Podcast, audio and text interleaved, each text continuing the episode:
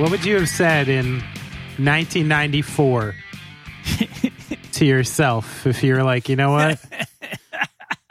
2021, the middle of January. You're going to be talking into your laptop. Yeah.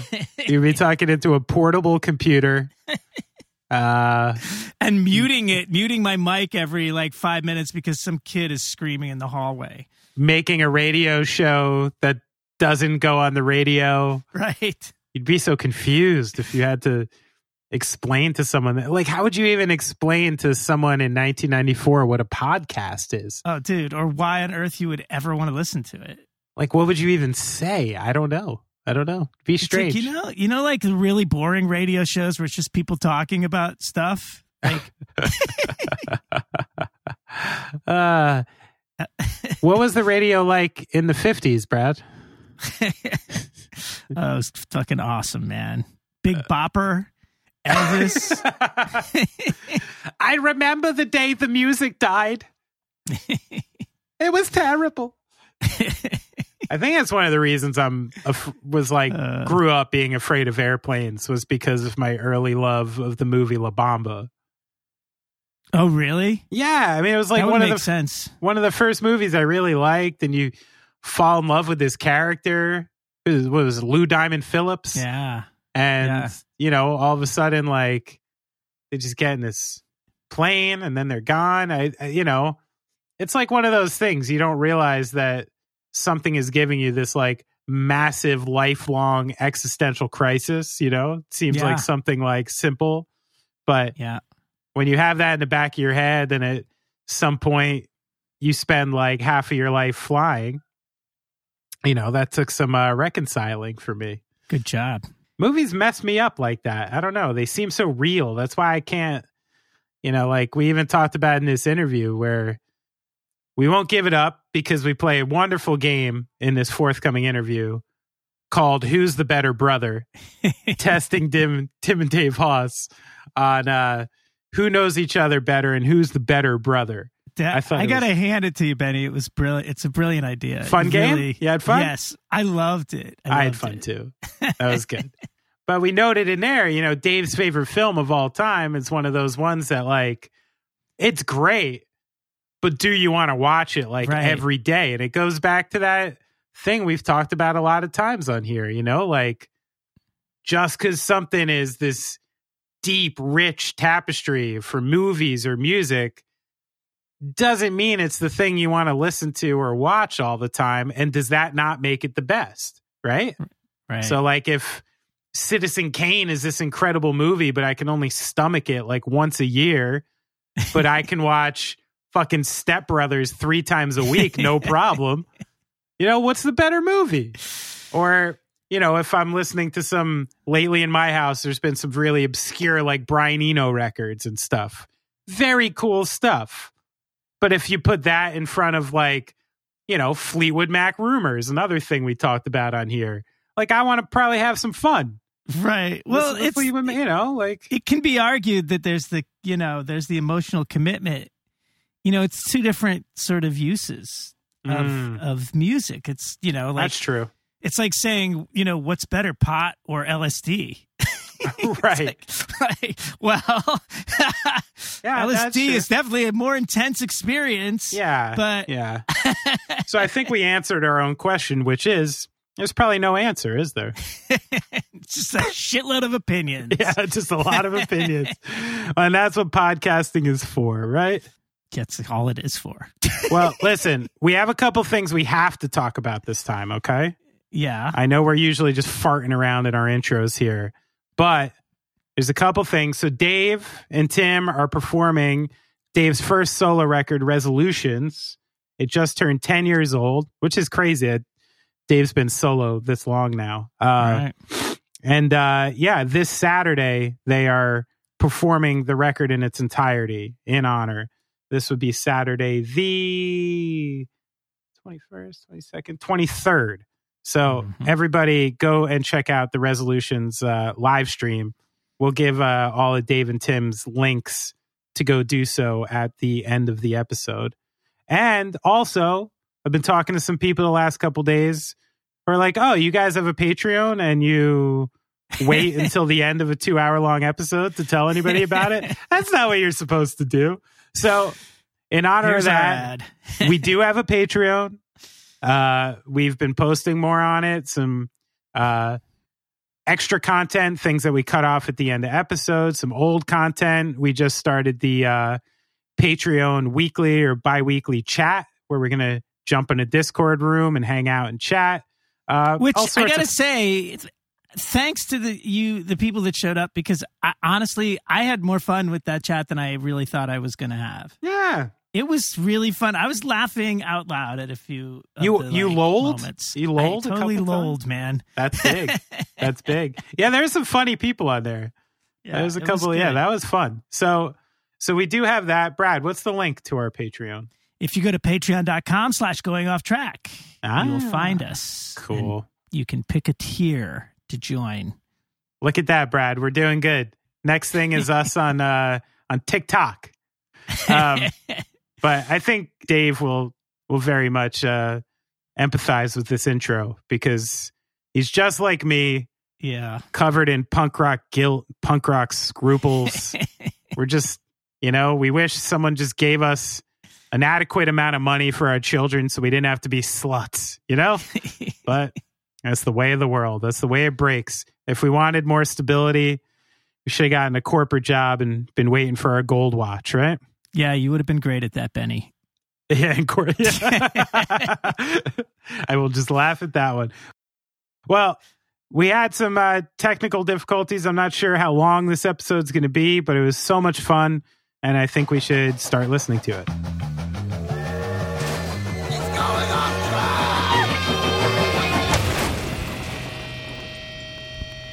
Don't start, Dave. Are we good? don't, don't start there. oh no! Hey guys, Yo, Where's Tim? He's here. We're golden. Tim, how do you sound? I think I sound okay. Oh, so much better. Yeah. The felonious tones of your voice. oh, stop. yeah. So, Dave, so since you didn't have to do video, let's just get it out there. What are you wearing? oh, I have Adidas slides on with no socks. Uh-huh. I have uh, Adidas pants on. Uh huh. Going for a Uh, sponsorship, I hear. Yeah, yeah. I look like from the waist down. I look like Paulie Walnuts, and then um, and then I have Wait, like I don't a, have a Dave. cruddy North coat. I mean, not it's not cruddy because it's North coat, but it's Sure. it's cruddy because my coffee is spilled on it, and my children have smeared various foods Right. Right. onto my North coat uh, hooded sweat. Okay. So looking good. So, how about No you? What are you in? Uh, you know, I make it a point to at least like wake up, clean up, and put on some jeans. Now, Tim, Yeah. I feel like you're the kind of guy who wakes up in the morning and actually puts himself together. Is that right? Well, yeah, I try. I try to. Uh, yeah, I have been lately. I've started off the year on a really good foot. So yes, Okay. Is this like uh New Year's resolution stuff? it's not part of the New Year's resolution, but it's. I guess it's. Uh, no, I don't. I didn't make a list of resolutions, but it just happens to be one of the good things that has come along with the new year.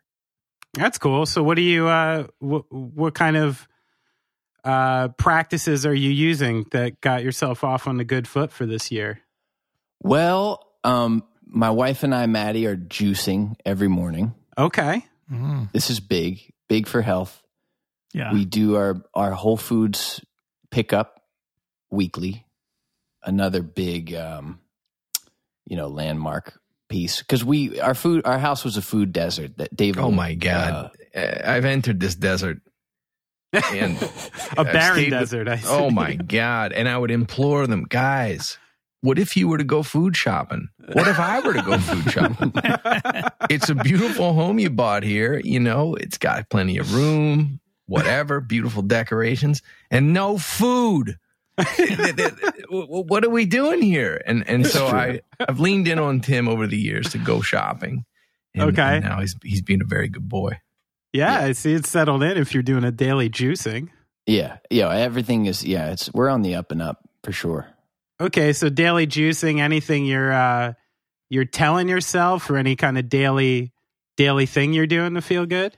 Um, yeah, actually, so I I swiped this idea off of Bruce Warren, um, who works for XPN, Okay. and and he's doing he's done now, I guess, for two years straight, a record a day, listening to one record each day. Oh, all right. And so this has been a pretty big deal for me too, because I'm just I'm. It's been nice socially because I'm asking for suggestions. So if you guys Right. would like to submit any, please, Sure. please do. But then you know it's just good to get something new going every day, or something that I've already heard. But So, you know, oh, okay. So it doesn't have to be something new. no, not necessarily. It can be a revisit. yep. And is there any kind of rules on how you're supposed to listen? Like, do you have to like sit down with headphones and like focus, or you're allowed to do it in any capacity? No, I'm allowing myself any capacity, but in year, you know, upcoming years, who knows? I might get a little bit more focused with it.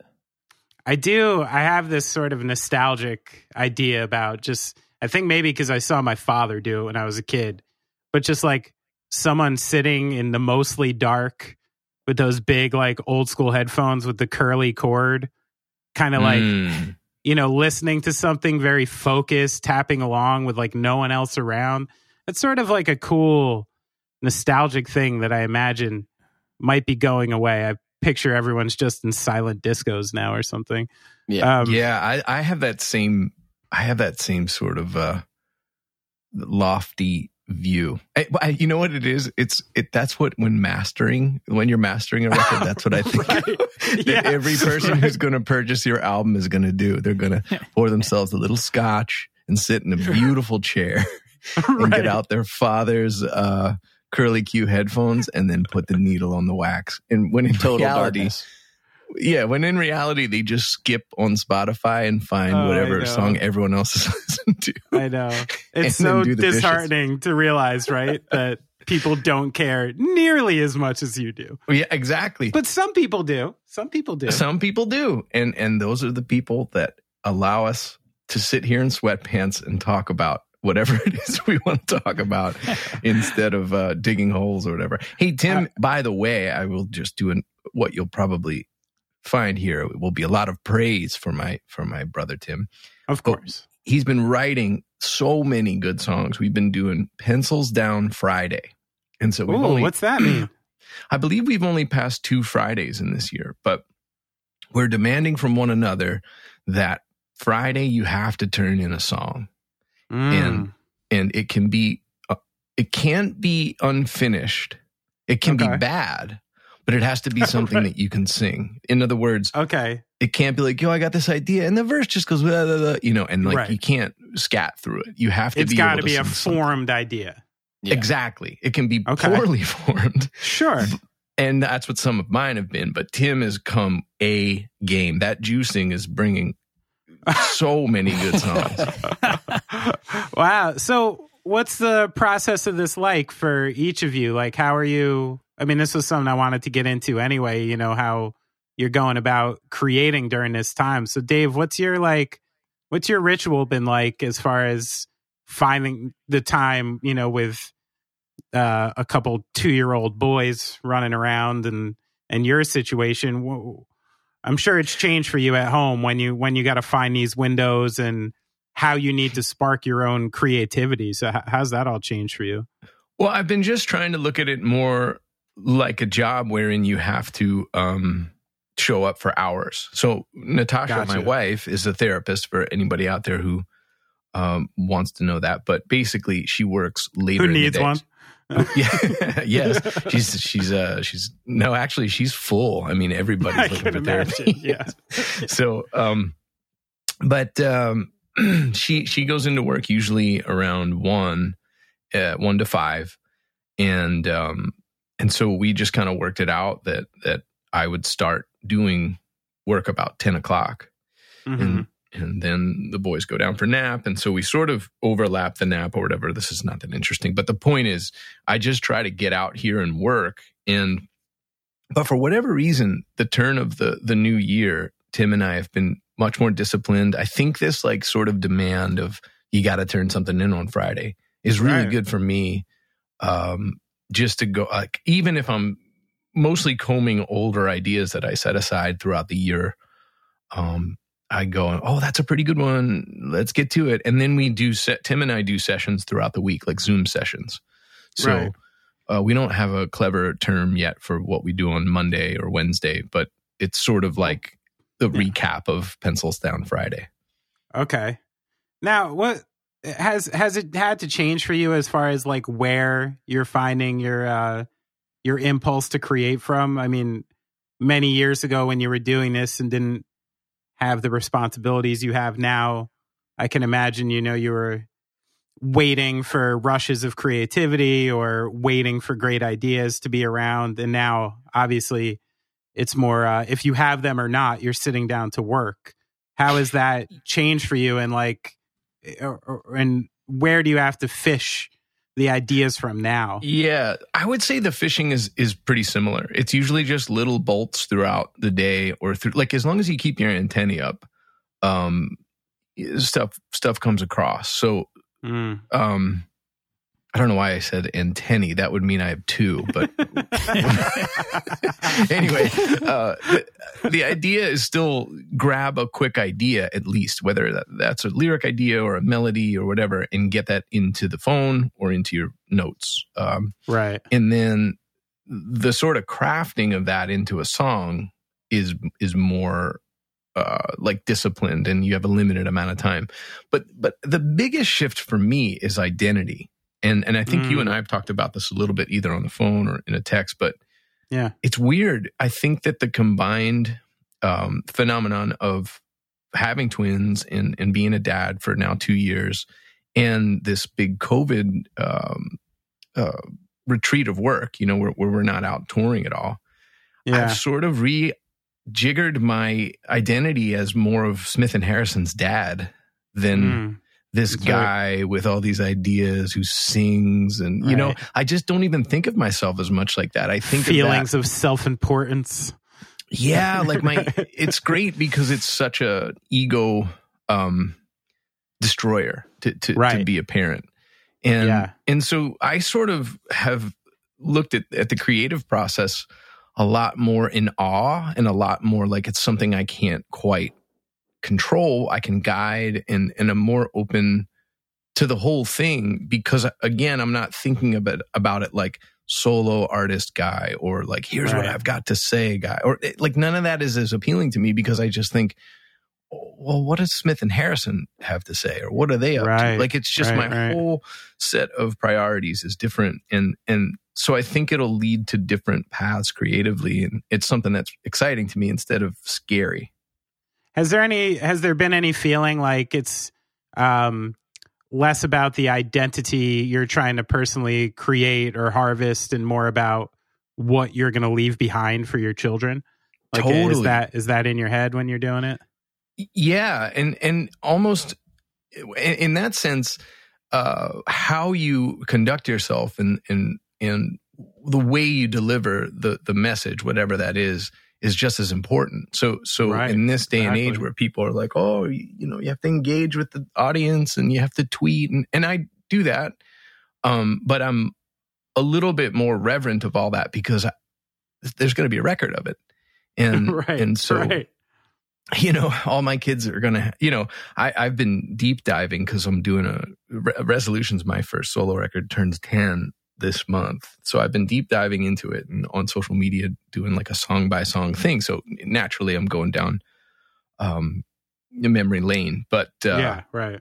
one thing I read was a link to when I first put out this song Prague, and Mhm. and the and the song in the is called Revive Me as well, like in parentheses, and all these yucky cretins from from punk news had made all these comments about uh oh revive me is what you're gonna he's gonna have to say if he ODs like there was all these sort of drug Oh. references it was really Jeez. dark and I thought, boy, this is a searchable thing that my kids, in theory, like if I found it, my kids will probably be able to find it. And yeah. and so it's those kinds of things where I'm like, you know, I gotta I gotta think through how eh, this is gonna be like. There, there's a weird thing because you want to you want to be pure in your creativity and say whatever the best line is, but you also have to be careful now, you know, Yeah, knowing that you're going to get questions, you know, or I guess, I guess not careful. You have to be prepared to answer questions that are going to come up from these two Sure, weasels. sure. Like if you actually had the access to put on wax the things you've said at bars to people in the last 20 years or something, you know? Like it's terrifying. Oh my God. Yeah. Just in, Uh, just, just you and I in the bus alone, just those Oh, yeah. conversations. Canceled as fuck, man. We're nowhere near this industry anymore. right, right. And our children just uh, looking Yeah. on in horror. I've realized that with the podcast because I'm like, you know, half of what I do is just, you know, I I can't present myself as anything but exactly what I am. I'm too, you know, uh emotionally weak to do anything but that. so, but I realized that like I'm like Jesus Christ, I roll my mouth all the time. My, you know, my nieces listen to this. Oh, I'm Right. like, I'm like, okay, everyone thought I smoked pot. Now they know, you know, like Yep. things like that are, are in Yep. wax. Do you think that if you had kids when you started like the dirty fucker thing, that you may have like taken like a different tone, or or is that still exactly like how you wanted to to throw that out there? Well, you know, that's a good question because what what I'm experiencing going through song by song is that awkward um looking back thing that happens. When you when you go back to an old record it's not unlike a yearbook. You know you open it up and go oh my god really? I had to wear my hair like that? Is that and i sort of think that especially as i went solo because i was attempting to do um, a different kind of music than i was comfortable with. And Mhm. that intersection can be interesting, but it can also be frustrating because, like, I'm like, oh my god, why was I playing it so fast, and why did I hammer on the guitar? And you know, Right, like I've learned a couple things since then that improve the delivery of songs. I think, um, but so I think you run into that with anything. I don't know if I would have. I think I would have. I mean, Dirty Fucker almost didn't make it just because it's ridiculous in the first place. You know what I mean? like kids or Right, not, I was like, am I really going to put a song out called Dirty Fucker? And yeah, am I doing this? everyone- Yeah. right, and everyone around me, whether that was you know Tim, Tim helped write that record, and the two producers we were working with, they loved it, and the manager I was working with at the time loved it, and I just thought, okay, it's this is ridiculous, but let's do it. And then it turned out, it happened to be that the record came out, like we made that record, and then you know who got elected. So suddenly Right. we had this accidental anthem. I mean, it was that song was not about him. It was about being in the Oh. park and stepping in dog shit.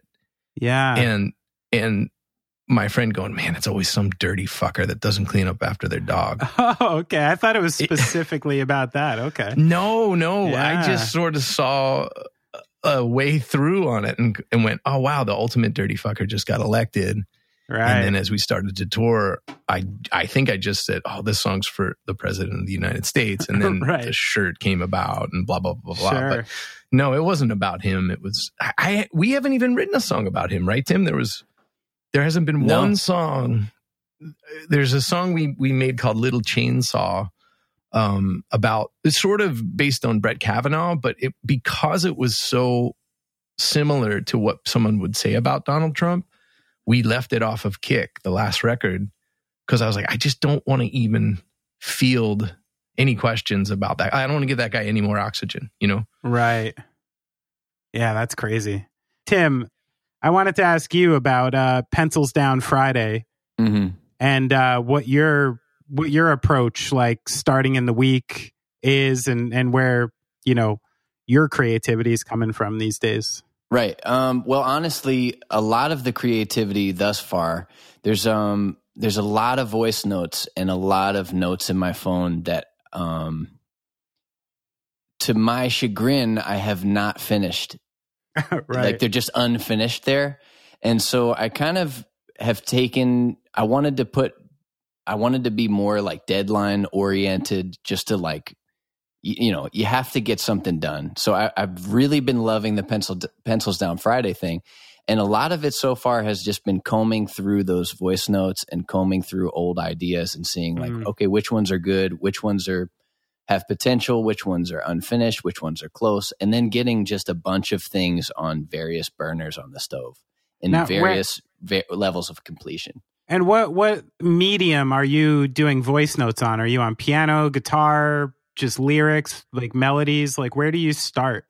It can be it can be all of the above. Sometimes it'll start with a riff. Um like a lot of times if I'm doing something in drop D tuning, for instance, like I Uh-huh. feel like often when I'm doing that, I'll start with a riff and then it'll lead to a, a melodic idea.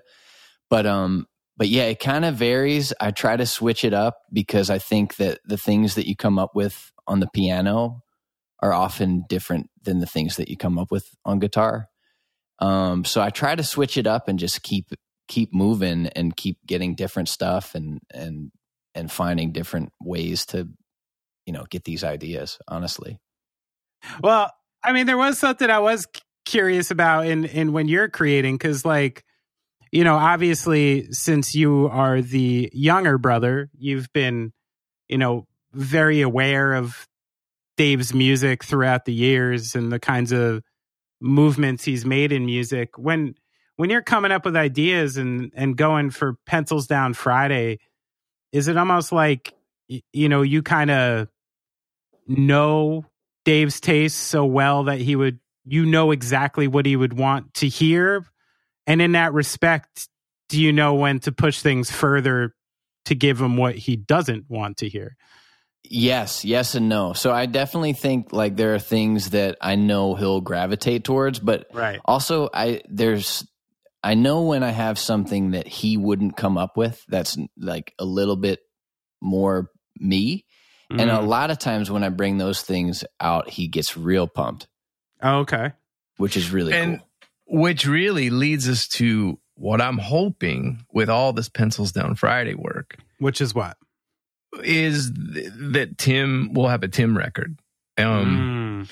and we it's funny we just had a conversation we've had many conversations about this but yesterday we discussed this because we have so many songs even just combing through the idea is we have various lists going Mm. and i think some of the best songs are tim's that are so specific to the way he writes with the flavors that would be foreign to me that perhaps it's time for him to um make his own record uh, you know call it whatever you want of course i Hmm. think it should be just tim hause but um yeah, I mean, he might come up with an elaborate, confusing thing that, that all the kids do these days. Like they call themselves City in Color when it's clearly a guy called something else. You know what I mean? His name's Dallas Green. I've met the man, but he calls himself City. And this happens over and over. North Coat. This is not the man's given name. no It's some other thing. So Yeah. perhaps Tim will choose that way and fine. But I've been a big ad. I'm kidding, of course, but I'm a big advocate for Tim's songs and feel like the great thing, hopefully, about this horrible plague uh, extending is that we'll actually dig in and go back to some of the ideas that just got left on the side of the road. Mm. Um, and it'll create, we'll be able to create a lot more music.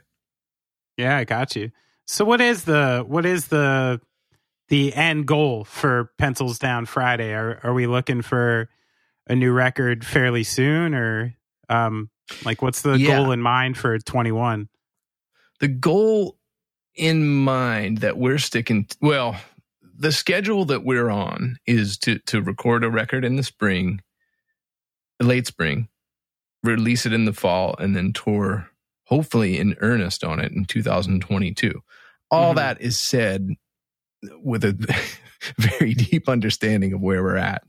Um, but the, you know the good thing about that plan is it at least keeps us working and it keeps us honest. If it gets moved okay fine but Mhm. as as things have progressed quickly with the writing um i'm hoping it leads to whatever we call the next dave hause record and then a tim record and because one of the things that we've decided which i guess we're now saying in the public accidentally but is that we'll do the label side of it and rather than Ah, being on right. a label we'll okay will use label services, which Gotcha. is not that Yeah. interesting. And if, and if you out there want to read about it, I'm sure you could Google it. But generally, what it just means is we're in complete control and therefore um, can kind of do whatever we want yeah and therefore probably release more music. are you going to try to are you going to be like starting your own label are you going to be trying to fund all We of it of- yourself like how, how's that going to go Yeah, we sort of already did. Um, we released that that uh, the double EP, so two EPs, Right. one covering the uh, Patty Griffin and one covering Paddy from Right, Dillinger right. Four, sure and that we just self released with the help of like a Sony label services thing. Mhm. And um, let's just put it this way: when you put out your own record, you see why the record business exists. Words, you go like, "Oh, that's where all the money went," and and I don't mean that with any disrespect to the label that I've put records out on. It's Sure. just the general business, and and you know this all too well. I mean, huh? it's uh, it's basically a bad loan that that that we take as right musicians.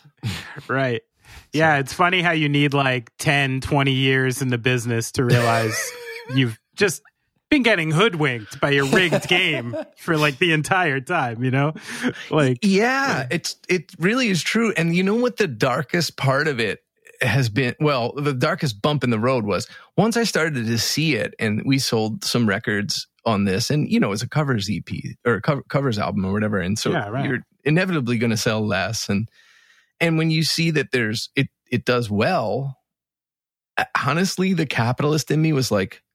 Oh, maybe we could sign another band. so basically, I'm thinking like, oh, who can we hoodwink? so you immediately did now, granted, I'll hopefully hold on to my conscience, and, and if we're I'm all gonna dirty cut fuckers it, all dirty fuckers, yeah. I mean, you just cannot get American capitalism off your hands. But, um, but you see why you know some of those guys, the smarter guys in in, in the uh, industry, started their own labels and and pivoted to making to being label people more than band because it, it is an enterprise. So at any rate, I hope that leads to us putting out more music and and uh you know just sustaining our our lives with with songs you know like it's Sure. hopefully we don't have to tour quite as much as we were because we have you know more of a vested interest in in in the whole thing can, can i make a suggestion as a as an old friend? Yeah. Like you know one of the one of the things i've seen just as a fan of music over the years and the albums that come to mind for me because they were very important to me were use your illusion 1 and 2 Mhm. and melancholy and the infinite sadness. Agree Two on both. d- double albums that were very good but would be like classic all-time top of the list records if they were one album right? If you just took Yes. the best songs from both and put them on one. Yes. Now with that logic in mind wouldn't pencils down friday be more efficient to literally just take like the 12 best songs regardless of what they're like and put them out as Hause or something like that you know? You still well, got they- your name recognition. You're each pushing each other you Right. know in in directions you may you know maybe the old loved ones guy in you is like i can't do anything that pretty. Tim's too he's too beautiful you know? But, but, but maybe it's time for you to be beautiful and put the most I- attractive song on an album. You gotta gotta double down on the Hause. The idea of tim taking these beautiful songs and being like my name is is jelly roll curtis and then all of a sudden putting out his own that it just seems like take it from me tim. You don't want to start new things with new names when you don't have to. You know what i mean? If you don't have to don't do it guy you know? Well we've discussed this and and what better place than than to than to discuss it with you? I mean i'm cra- sort of crazy enough and reckless enough to totally rebrand you know what, Right. I, you know what i'm Yeah, saying like sure. and that's essentially what calling it Hause would be y- y- you know and saying like and that's where we started with kick like the cover art for the last record just said Hause on it in in right yeah eh, you know, because we did co-write that album. But Tim, as well as the people that I work with, various booking agents and manager and those things of that nature, have said, "Hey, maybe things are going well. You're still on an Mm. upward climb, and you're but you're not famous. So you might want to just keep going with what's working. And Tim has said this too. So, and I'm sort of speaking for you, even though you're here, but trust me, I, I have said like, let's just make it like the Avett brothers. Right. Um, you know, which they, they're doing pretty well, you know, but again, like this gets into more commercial decision making. And I think it's harder as brothers to navigate that fairly because like, how do you, I don't, how do you do that? Like, do, do we rebrand? I don't know. Like for now, well, for now, the thing with Pencils Down Friday is it's not really, um, it, we're not even going, what are the best songs yet? We're just Mm. making songs. And that is such the joyful part. And I think right, all right. that decision making and like, um, jockeying of songs, oh, this will be the first one and this will be the single. That's all going to be later. So I think we just want to see how long we can keep this kind of thing going and amass like a fairly big catalog and then and then make more determinations. We'll see. right. Tim, how do you how do you feel about my pitch? I mean, it's it's a complicated thing. I think there's a lot.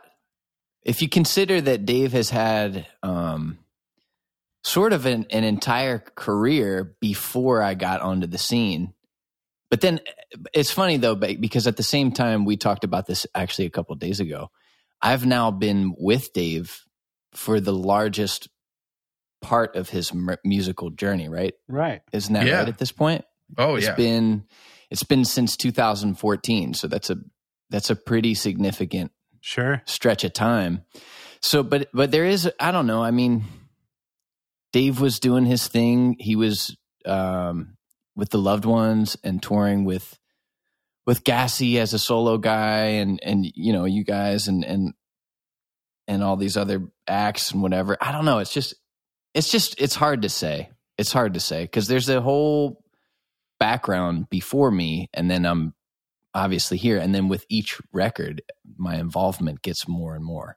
And so this past one, it's like we wrote everything, and we just, you know, it's just okay. You and I write the songs, and then we put them out. Sure. But- sure. Like how to how to categorize it and like compartmentalize and all that. I don't I don't really know. I guess we're still just navigating through it. And So for now. Pencils Down Friday remains pure. Yes. Just just get Yeah. songs out, get them get them worked on, and get good songs and see where it goes. Oh, right. yeah. It'll be A year from now, we'll be doing separate podcast interviews as uh, estranged brothers, like the Oasis fellas. yeah. because uh because t- we'll have put all of the only good songs on on Dave's record Right. and then Tim will get all the the screwball songs and he'll be fierce. No, I mean ideally my my thought on it is Tim would make a few albums that are Tim focused and and meaning like more of his voice musically and lyrically would be showcased there right. Right. and and sort of catch up. And I, I just mean like catch up in that he'd have fans that dial into just what he does, sure. develop himself, and then later down the road, wherever that makes the most sense, then we tour. I mean, we already tour as a duo, or you know, and Tim obviously is the right hand man when the band's there, but then there's sort of like two catalogs that can merge. I guess I Mm. don't know. It's a weird thing. It's it used to bug me, but now I sort of look at it as like it's well, it's unique. It's it's this unique story, and Sure. Sure. um, as long as things are fair, you know, it's like the we split the publishing and all that other jazz. So it's like there's not really too much more to work out on that side. It's just Yeah, how right. we want to creatively move forward and, and Yeah, which sure. songs are, you know. But you know, Tim wrote. I still think the ditch is probably the best song on the last record or one of them, and that was his core. Like that was an idea that I had no initial spark for. right. Right. And so that was really weird. It was like, man, I didn't come up with this chord. Like this was a Yeah. chorus Tim that brought. does that like make you feel some sort of way when it happens? Like like is that something hard for Well, you to I- reconcile under something that's like your name? A bit, yeah. Yeah, and again, I- I'm I'm rooting for my brother. You know, like course, a- yeah. as a as a human. And then I'm also going like, man, this is a good song. And then I, you know, we helped. I helped finish it or whatever, and we we sort of loved that thing to life. And then it was just, hey, this is a great song. Can we use it? And Tim was like, yeah, let's do it. Right. you know and basically the decision was do you want to keep this for your own proposed solo record that you're not necessarily interested in making yet and this was back in 2018 or do you want to just put it out and have it make us both money and Right, give us you know and so that that was sort of how that decision got made but we just go one, sort of one at a time right tim like it's like Yeah, pretty much. I mean that, What do you want and, and that was a, a a case where pretty soon, like we, I remember playing that for Eric. Um, he came over to my house at one point, and I played that for him then. And Dave was, Mm-hmm. I think, in California, and Eric was like, "See, now that sounds like a Dave song to me." And it's I, that was interesting to me because I was like, "Well, it's not." At least the chorus part was right, right, right. and but but it also it made sense when he said it because I and and also just the way you know the the place in in the register vocally where it's sung I think it's it works better with Dave's voice so that's an Right. instance of like it's something that yeah I came up with but it works in the vein of what Dave does best and what his strengths are so it's like Sure. you know why I I don't want to be too precious and and like oh this has got to be mine. I Of mean there was yeah. I, I'll, I'm I'm not going to front. There was definitely that at a point. Yeah, And- yeah. And there was that moment of like oh shit well I think that this is my the best thing I've got so far. I only Right, have right. 10 ideas or whatever and that's the one.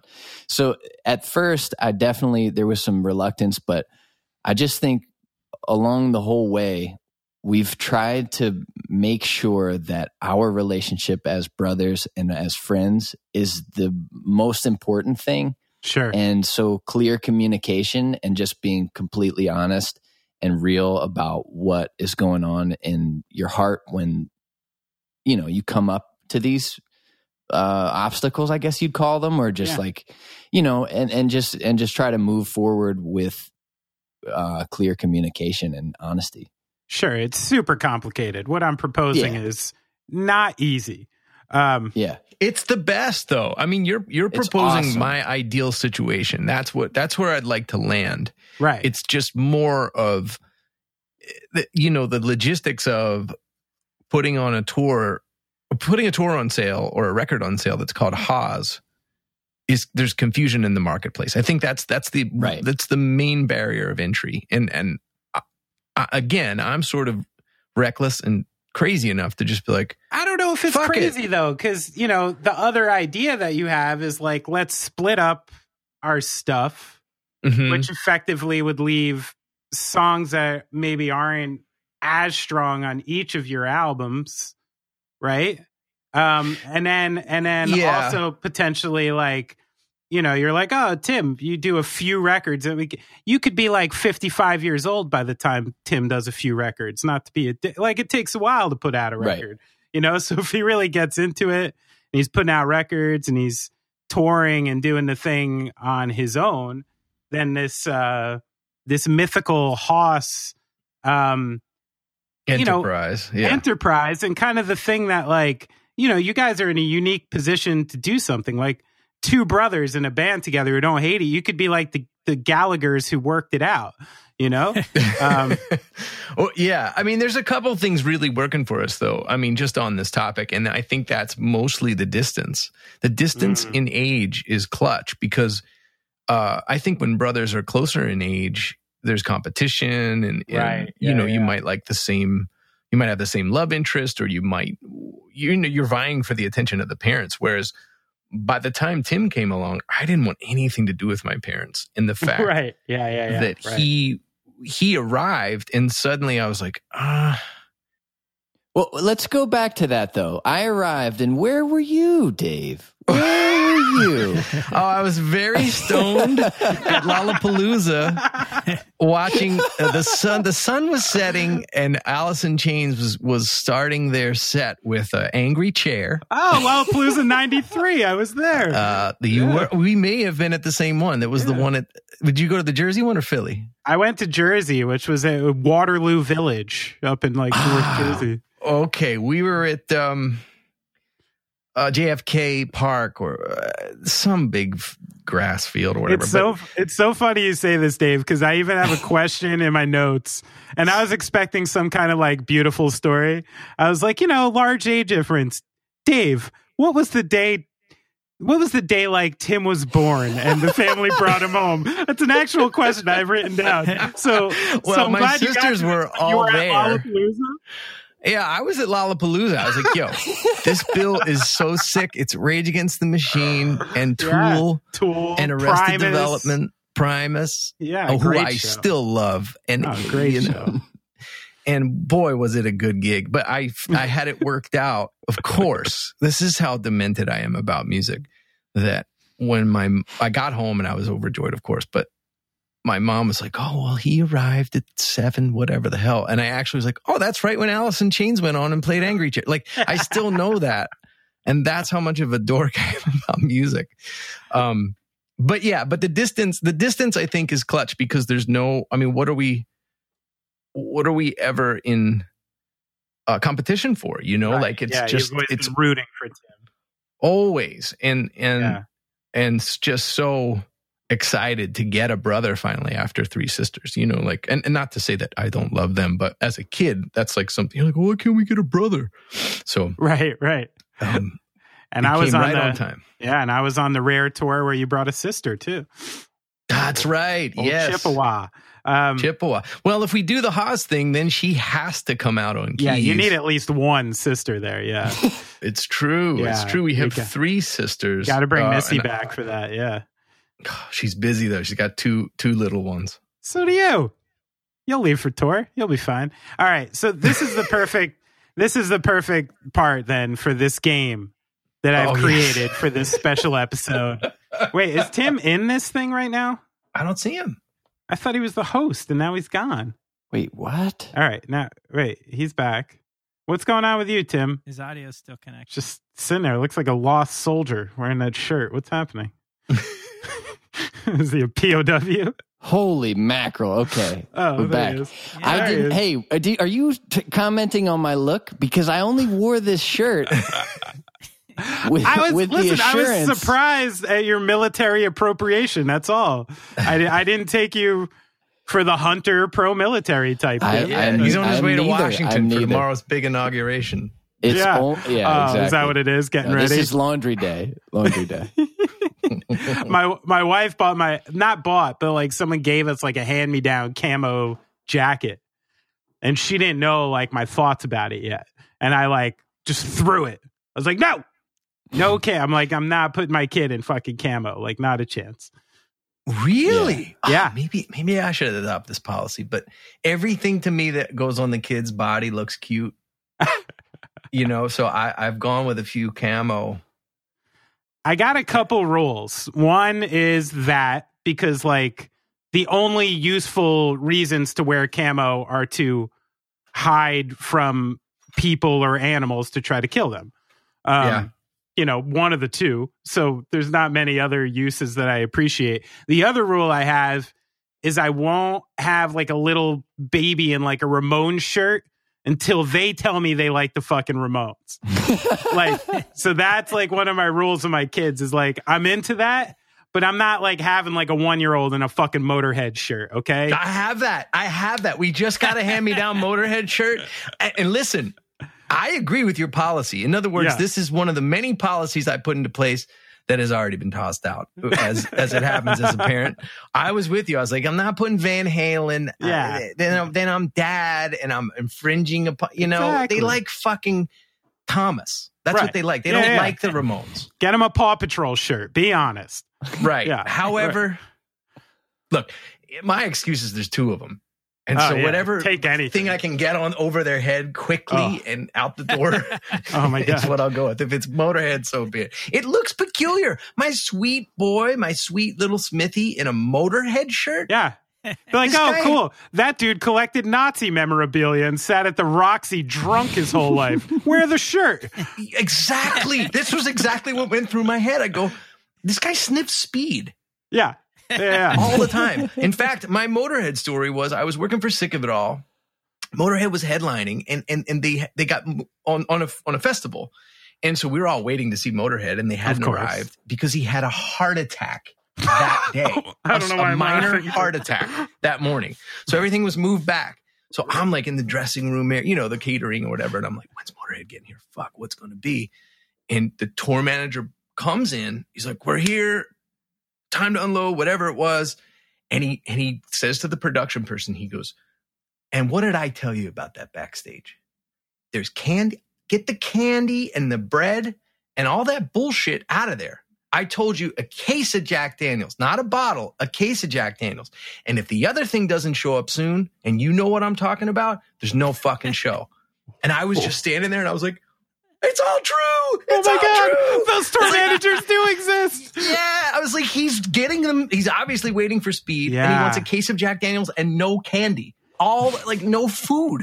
No, food would just would slow it all down. I, it was such a crazy moment. But again, when I'm fitting this shirt over my son, who's so sweet and innocent, Right. and I'm like, mm, I I I run into this problem all the time. My son was running around the house today singing "Children of the Damned." I'm like, oh Jesus!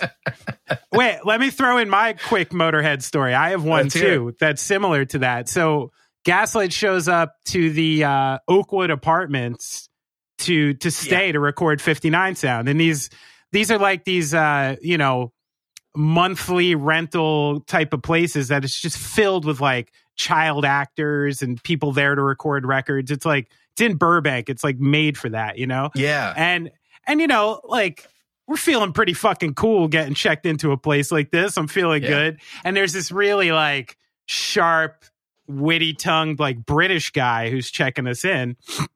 And he says something about Motorhead being there.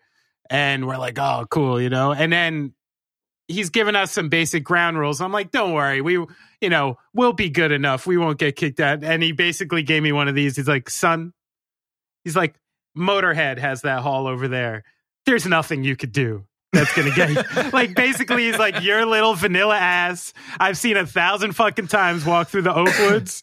Don't worry. Like, Right, right, like, right. You couldn't even imagine the Valhalla of decadence that's happening one hall away from you it's true. and it's true. It's true. Like we were in one apartment, like smoking some grass and chuckling at like the mighty Boosh. You know, we were like, you know, certainly not. Oh, not dude, that fair. that initial stay of an East Coaster in Los Angeles is always it's always the same. You, right. Like at- right before I made my second record, I moved in with Skiba, and Skiba at that point had been in LA for years and years, and he had a nice little West Hollywood place, and so he was giving me the rundown, and I, you know, at this point I'm like 32 years old or something. Like I'm Right. not naive.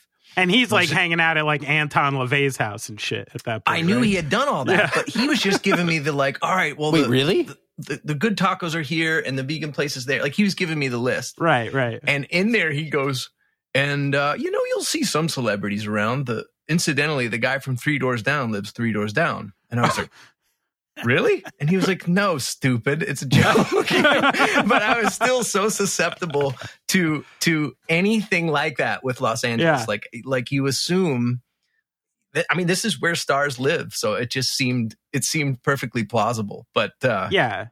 but I know that feeling when you get out there and you're like, oh man. And another good story was we had this roadie kid from Philly with us in the loved ones and we we rolled into Los Angeles and, and he goes like, yo, so are we gonna like see stars? And I was like, dude, it's not really like that. We might see Carrot Top or somebody, right, some right. you know. And he's in. Vegas anyway. Yeah. And we were walking into a guitar center to buy strings or something. So I'm like, just cool it. Be cool. We might see somebody cruddy Right. and we walk into Guitar Center, and the edge is like 20 feet in front of us. And I went, or you might see the edge. I- Like it was like right, so right. mind blowing. I guess he was doing like some kind of guitar, like the, a new pedal or something was was being uh, brought out or whatever. And so he was like, there was a crowd of people around, but it was such a trip. It was like it's such la la land until you live here, and then you're like, oh, it's It is true. Yeah. Like, oh, I just saw McLovin at the, you know, s- steak and shake. Like, there's always someone somewhere in that town. Yeah. All right. Well, fuck LA anyway. West yeah. Coast And I don't Dave. live there, and I don't live there. I live Yeah. a hundred miles north. But listen, West Coast Dave smiles a lot more. So I still, I support it. I still support West Coast Dave. I appreciate it. All right. So let's get into the meat of the interview here. The main thing I really wanted to do, which is our new game show called Who's the Better Brother? Oh I can end it right here. We all know who the better brother is. Come on. Okay. So I've given you both a list of five questions that you've answered to me. So I know your answers. You both don't know each other's answers to these five simple questions that any brother should know about each other. Okay. That's what you quite the call leading the witness. Yeah. So we're going to go topic for, t- I feel like I'm going to go one, one for one here and we'll hit both you instead of like a rapid fire. Does that work for you guys? Sure. Okay. Brad, you on board? go. Brad, we're come on, we're doing a podcast. You can't thumbs up, asshole. um, all right. So, question number one to you, David. Mhm. You're on a late night van ride. You stop for a convenience store snack. What is your brother Tim getting? I'm hoping that he answered this question correctly, which is don't put the exact thing that you would get, but answer so that we can get a good story.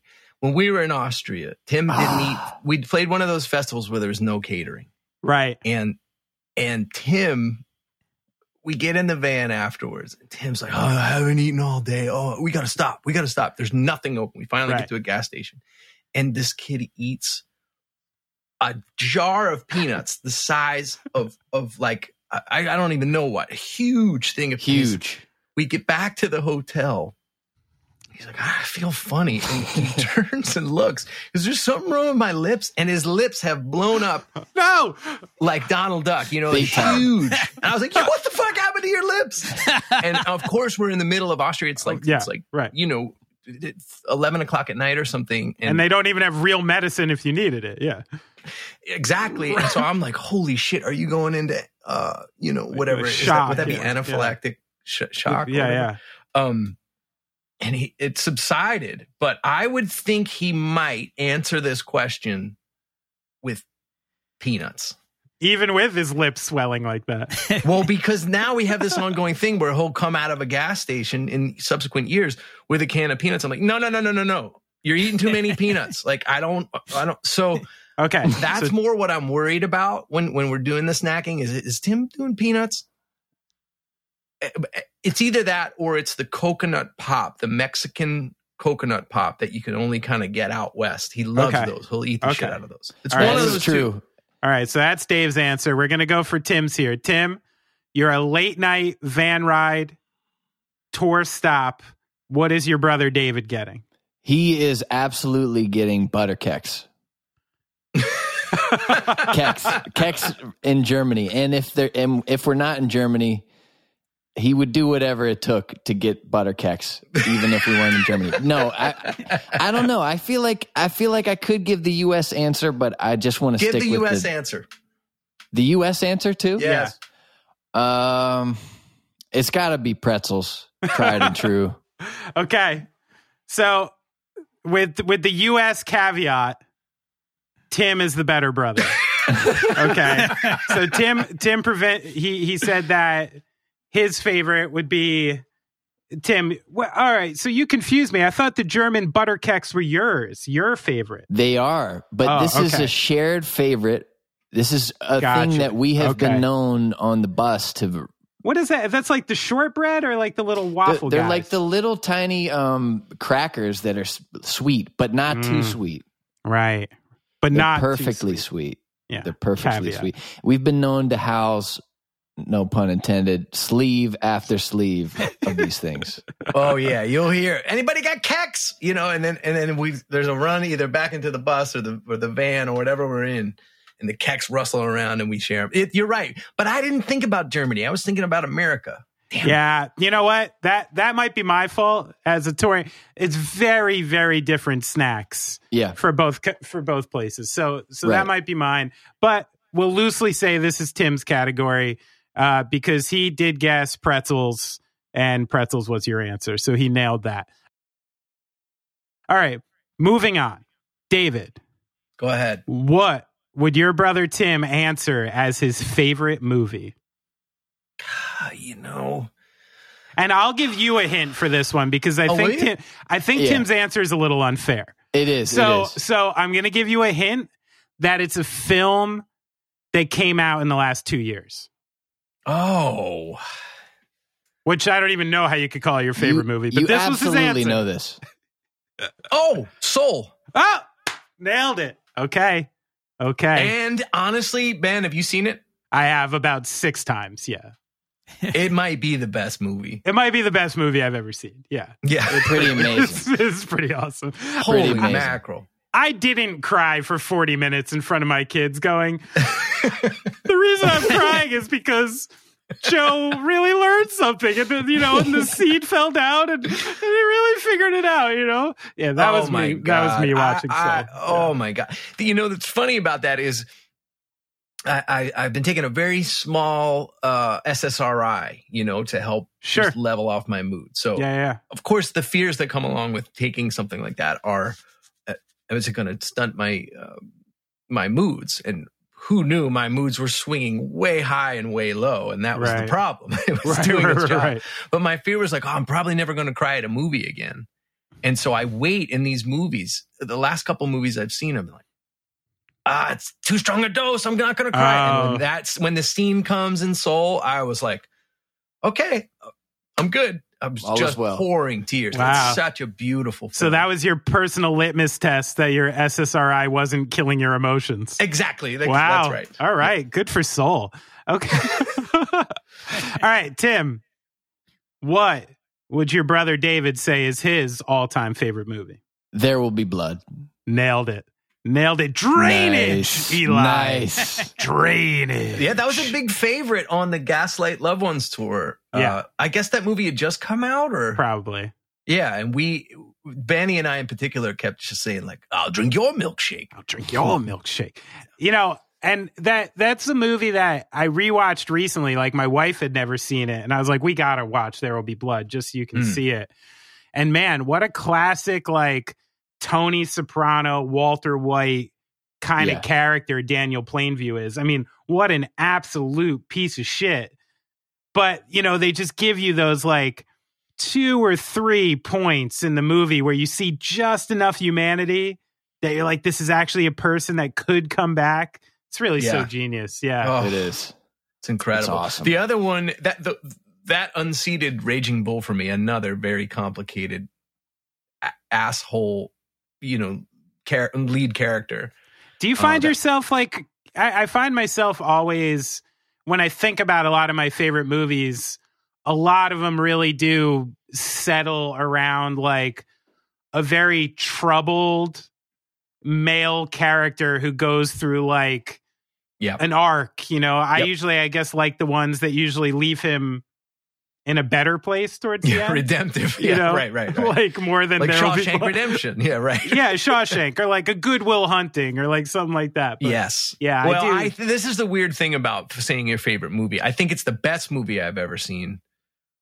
Or, or Raging Bull is sort of like that, but it's not the movie I watch over and over. You know, like I'm much more no, apt to watch sure. one of the ones you just described. right. and so it's a bit of a funny uh a funny thing but yeah i would still say it's my favorite it's like the movie i think of as like the the ultimate mountaintop for movies And it's funny because it always leads to the question, same in music, right? Which is, you know, sure, like Dark Side of the Moon may be a better record than, yeah you know, let's say a Steely Dan album that came out a couple years after. But, you know, eight times out of 10, the Dan is a little easier to listen to, you know, if i you're don't just want to do give your it a dirty spin. work just Yeah. comes on and you're happy Yeah. you know yeah there is something about that i mean i think that's where that's where the, like the legacy of tom petty sort of proves itself over and over you're like yeah. because people go like Bruce Springsteen, Bruce Springsteen. You're like, yeah, but I don't. I, yes, I'm all in. I'm all on. But I'm always putting Tom Petty on. Like Yeah. he's the one Yeah. I'm going, or or fill in the blank of of that kind of comparative. What like I, only dudes do this big comparison though. You know, like yeah, these lists. I who've like sat in vans and considered all Yeah. this crap. Like like Yeah. I'll go like, well, what's the better thing? And my wife's always like, better. yeah, like why? Why even What do do mean? that? I Like, know. You can like both. Like, all right, all right. We're all in we're all in a consistent metaphorical dick size competition. That's all it is. it's just numbers. We're obsessed with the centimeters here, you know? Exactly. It's a game of inches, Dave. All right. So we're going to question number three in Who's the Better Brother? Now, this is a fun one because it takes definitely either an intimate knowledge by laundry or shopping together. David, what is Tim's jean size? 29 29, I believe. It could be 29 30. Did, did you want waist and inseam? Uh, he only gave me one, but you're you're you're doing good. Yeah. Okay, Yeah. so 29 29. Yep. All right. Tim, your answer for David? My answer. This is a pre-COVID answer. no, no, I'm just kidding. I want. I just. I felt that you know it would be it would be only fair and kind to give the pre-COVID because you know I, I don't think he's packed any on, but Harsh. we haven't seen any each other, you know, any of each other only but for FaceTime. So I can Yeah. There's only Remember, so you get can the glean. juice in the morning, and Dave's eating like leftover cold, whatever the fuck his Right. kids didn't eat. You know? I'm also from 42. FaceTime. Yeah. well, we don't get the juice anymore, Tim. Judging from FaceTime, I think he's you know he's looking great, but I can't be sure. No, I I'm gonna go with I'm gonna go with a 32. 32. Yeah. All right. I got to say, David, you were closer. Damn. God. Tim is a 28 and Dave is a 30. So, uh, Dave, you are one one size closer than Tim. If we're going, Damn the, it! if we're I going, the, say, if we're going the Price is Right method. and even uh, that's an acceptable answer because 29 I could make work. 29 is actually a little wide around the waist for you, Tim. Can you yeah, imagine? it just No, one I more- can't. That's one why I'm more asking. latch on the belt has to be. You know, it's one more hole in the belt. You piece of shit. You absolute piece of shit. You know, the last time I was at 29, I was probably like 13. The last time. I don't know if I ever was. I think I skipped it. I think I went straight from elastic to uh, 30, to 30 plus. I don't know if I, I don't know if I ever made it to jeans that size. elastic. I'm an elastic now. Yeah. So, you Well, we didn't know we were going to wind up on Zoom. That's Brad's fault. Um, all right. So, question number four in our new game Who is the better brother? Tim, what is the Mhm. song that can make your brother David cry? This one I had a very, very hard time with. But my final answer was The Joke by Brandi Carlile. The Joke by Brandi Carlile. But I don't think that's what he answered. That I'll, I'll put it. I'll leave it at that. I don't think that's what he answered. But I think, I think if he really thought about it, I have to agree. He and really listened to it, pondered. he would cry. okay. All right. Before we get into that one, I want to see David.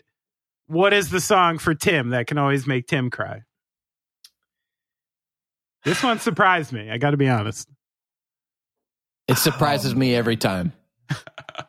I I don't know. I had an answer for this when I when I sent you my answers. I thought Yeah. I gotta think about what would make Tim cry. Um, I don't know. Is it? I'm not sure. Honestly, like I had an answer and it's escaping me. I'm gonna go with uh, "Gone" by the Bouncing Souls. Ooh, it's a beautiful song. That is incorrect, but a beautiful Yeah. song. Okay. So, I think you're gonna when you hear the answer. I think you're gonna be bummed that you didn't get it. oh, Of course. so Tim answer was not ready to make nice by formerly the Dixie Chicks. What are they called now? The Chicks? The chicks, hmm so they're baby chickens Wow. now. yeah. Wow. And I got to say, you said it at first, and I was like, okay, Dixie Chicks. But then I'm like, you know what? I've heard that song before and been like a little like choked. Like I get it, you know, I get it. Yeah. That's a powerful message in that song, and it and it kind of hit me too. So, uh, so I, I I could see it. I could see it. Now I don't know much about Brandi Carlile. Dave had guessed the song Evangeline, or Tim guessed the song Evangeline. I think it's actually called "The Mother." Okay. I don't think it's Um, called Evangeline, it, but it's it's like two songs away from the joke. So I'm probably still crying from hearing the joke, and that's just the song that comes on. You know. So what's the? I I don't know much about that artist. Can you tell me why that kind of tugs at your heartstrings?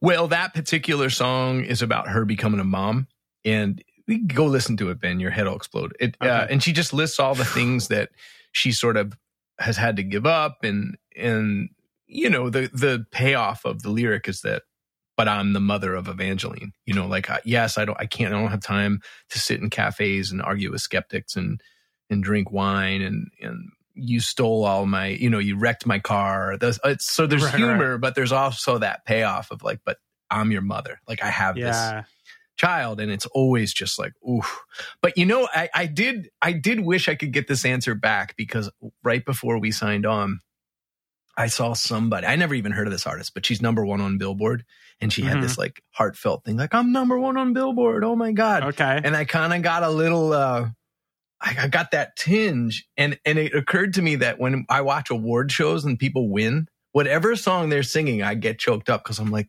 look they did it they they made their their, their dream come true even if it's a song i fucking hate you know i'm Sure. like oh oh and they're giving the speech and then they're launching into the song i'm always like yeah.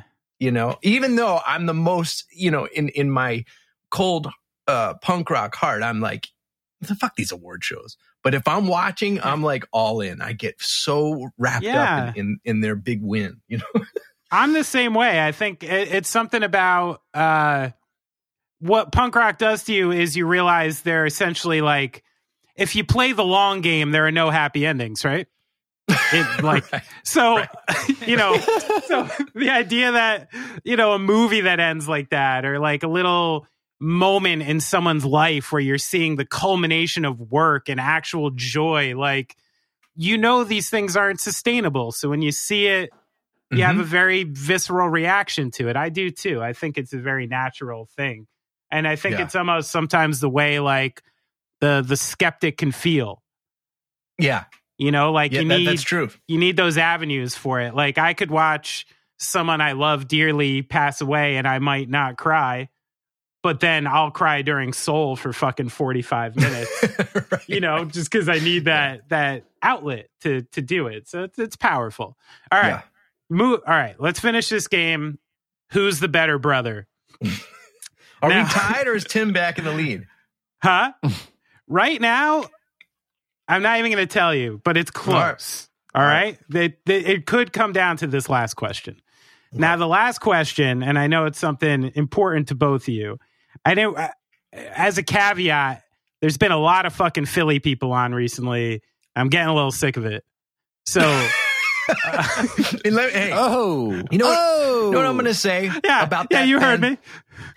you know what I'm going to say about that is you've got two real Philly motherfuckers. Not any of these, oh, I lived in the Poconos and That's moved here true. for college, eh, or I'm from, you know, uh, Illinois and I heard about the war on drugs Yeah, and yeah, now yeah. I live in Philly because it's a cheap place for me to make my crappy band. We're Sure. real fucking Philly guys. Real Philly. And so I'm going to just say all respect to all those other people who are doing that. That's great. I'm glad it's a it's a it's a magnet for the arts now. But I was there when it sucked Oh, and there were no bands coming out of Philly. There were none. that's true. It's true. right. It was only Crud So- as a cult. That was it. Or, yeah, yeah, or uh, So, Ink yeah, and Dagger, or what you know. Stalag 13. That's all you guys said. But I got to say, this gave me a great idea because a couple episodes ago, we had uh, uh, Dominic from the band Nothing, Mhm. and he's he's a straight like Kensington guy. yeah, he's real Philly. He's Mm-hmm. real Philly. So now, in the spirit of uh, game shows on going off track, I almost want to like. I think we might have to do a Who's More Philly segment. he wins. He wins. I'll beat the Menzingers. I'll beat those Menzingers at Who's More Philly. Oh yeah, But he wins. He's they're the king. They're Scran as fuck. And you know, I love that they're Philly though. And They're, listen- they're, they're great ambassadors for Philadelphia. And you know, Tim is uh, Tim's on Twitter going nuts about the Philadelphia Eagles, and you know, Oh, he's, nuts. That's that's another look. He's We're not getting most. it. Brad will vomit in his mouth if we talk about the Eagles and the Giants right now. So let's move on to question number five of who's the better brother. Now, I want to know what is your all-time favorite Philadelphia team. Now, when I think about it for myself, I have to say like the 99 Yankees are probably like my all-time favorite team or maybe like the 91 New York Giants, but it's the one that like not only were you so happy they won, you were fully immersed. Maybe it was the first time you seen it when you were a Mhm. kid and you had that uh, a different kind of connection to the team. So, Dave, what would be Tim's favorite all-time Philly sports team? And you, know, when both gave a couple options to these, so there's a couple I'll accept. Well, I can tell you who his top two would be. Uh, certainly the the Eagles team that won the Super Bowl. With Okay. I guess that's seventeen or is that 17, 16? 17 Yeah, 17 yeah. yeah because the super bowl happens in the beginning of the year okay so this the 2016-17 eagles team is right up there Yeah. but i wonder because of the the the child the child element if it's the sixers of what was that Oh one with iverson Wow. Yeah. Nailed it. i got Aaron, it oh sweet Aaron Well- McKie. Yeah.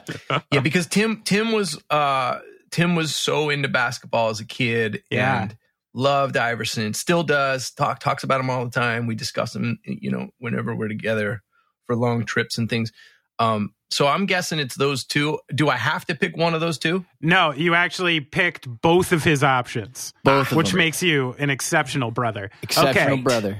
Now But spin I, this I around. wanted to. I got. I feel like I got to make one more, just for the record. okay. The the 04 Eagles that went to the Super Bowl and lost Oh. to Tom Uh-huh. Brady. Uh-huh. They have to be the honorable mention. Okay. They have to be the. Why? Just because you had the biggest boner for Donovan McNabb, or Not no, actually T.O. To. oh, really? It's even more. It's even more controversial than McNabb. It That was is. To. I love T- T.O., and I still will. I'll go. Tim Hause I'll go onto the mat for To. in a camo shirt, professing his love for Terrell Owens. What a strange day. laundry day, laundry day. um yeah i lost a hundred bucks on that team to trip from the unseen the Loved Ones were on tour with the unseen and strike anywhere Uh huh. and celebrated the uh the, the that Super Bowl in Orlando. And Trip, of course, being the most Boston guy ever. It's like, hey, how you doing? No What are we- England. Let's put a couple dollars on this. And and I was like, sure, hundred bucks. I mean, I didn't have a pot to piss Yeah, in. yeah. And yeah. Wow, that's a big hit in those days. A hundred it was Fuck. yeah, it was nasty. It was Yeah. no no uh vegetarian hot dogs were consumed that night by me Oh. because all my money went to Trip. I love the Orlando veggie hot dogs. And you know he has a uh, the the hot dog man has a uh, brick and mortar store now.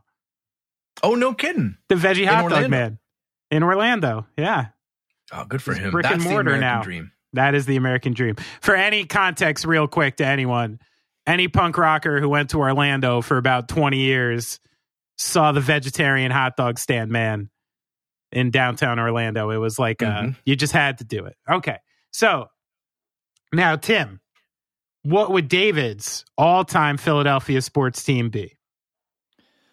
Um, this this is tough. I honestly, uh, this is this is really difficult.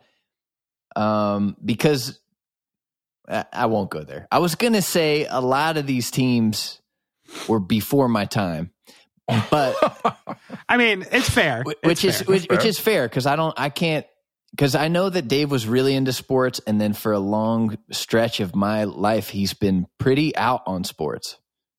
And But so I gotta say, I'm- I don't like this cop out though, Tim. You're like Mister Philadelphia sports. yeah, If you can't, you know, be Do you want to? Do you want a small hint? You know, if if No, you can't be in line, it's like me not knowing who like the late '70s Yankees were. You know, like of course I did. no, Of no, I no. It's. I mean I have my guesses. I have my guesses and I have my uh, uh, you know hunches. I know I know the teams that would be selected, but I'm gonna go. This is a bit of a soul answer.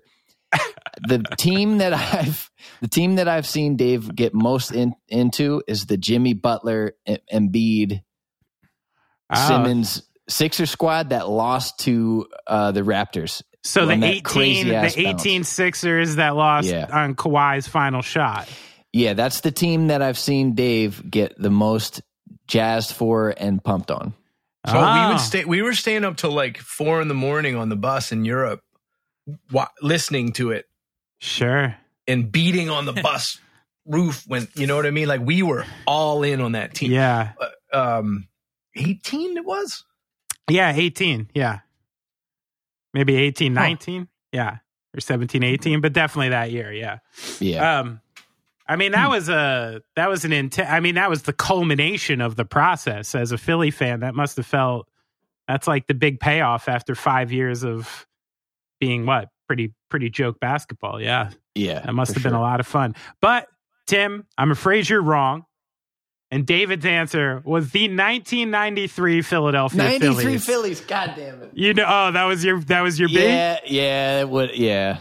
All right, Well, yeah, again, it was that formative time. I was young. I was Yeah. you know, I guess I was only fifteen. who was on that team? Was that Mike Schmidt still? No, no, no. Schmidt was Schmidt gone by then. Schmidt was in the eighties. Uh, Schmidt was on the eighty, at least on the eighty-three, probably on the eighty Phillies. Yeah, No, this was like a band of misfits. It's the most Philadelphia story ever. it was like Darren Daulton. Daulton was catching. Uh-huh. Crockett first base. Uh, oh, what the hell was the name of that second baseman? Um, but that was the team with Mitch Williams. Right, crazy Mitch. And to to me, it helped uh, underpin the Philadelphia myth that you really can't get to the top because they were they were this storied team. Nobody bet on them. Everybody assumed that they couldn't do it, and it was like a ragtag bunch of people. yeah, And then at the end, Mitch Williams, the wild thing, the closer, uh, threw away a home run right. uh, to Toronto, and uh, it just sort of that was sort of my exit from sports for a while as a as a real fan because I was like, ah, there's something up with this city. We're never going to get it. Right, and I right. think I think there was a drought from then on, even entering a championship for like, I guess it was like 25 years. yeah, something. until Wasn't until it the 08, Phillies? until the 08 World Series probably. Yeah. Right. Yeah. Right. Yeah. So, oh, I didn't even realize this was the team that lost in the World Series to to Joe Carter's Blue Jays on the Joe famous- Carter. That's right. Yeah, and the Yep. famous home run, right? Yeah. Yeah, so you had Darren Daulton, John Kruk, Mickey Morandini at second Mickey base. Morandini. Yeah, Lenny yeah, yeah. Dykstra in center. Dykstra. oh my goodness. Curt Schilling, a young Curt Schilling.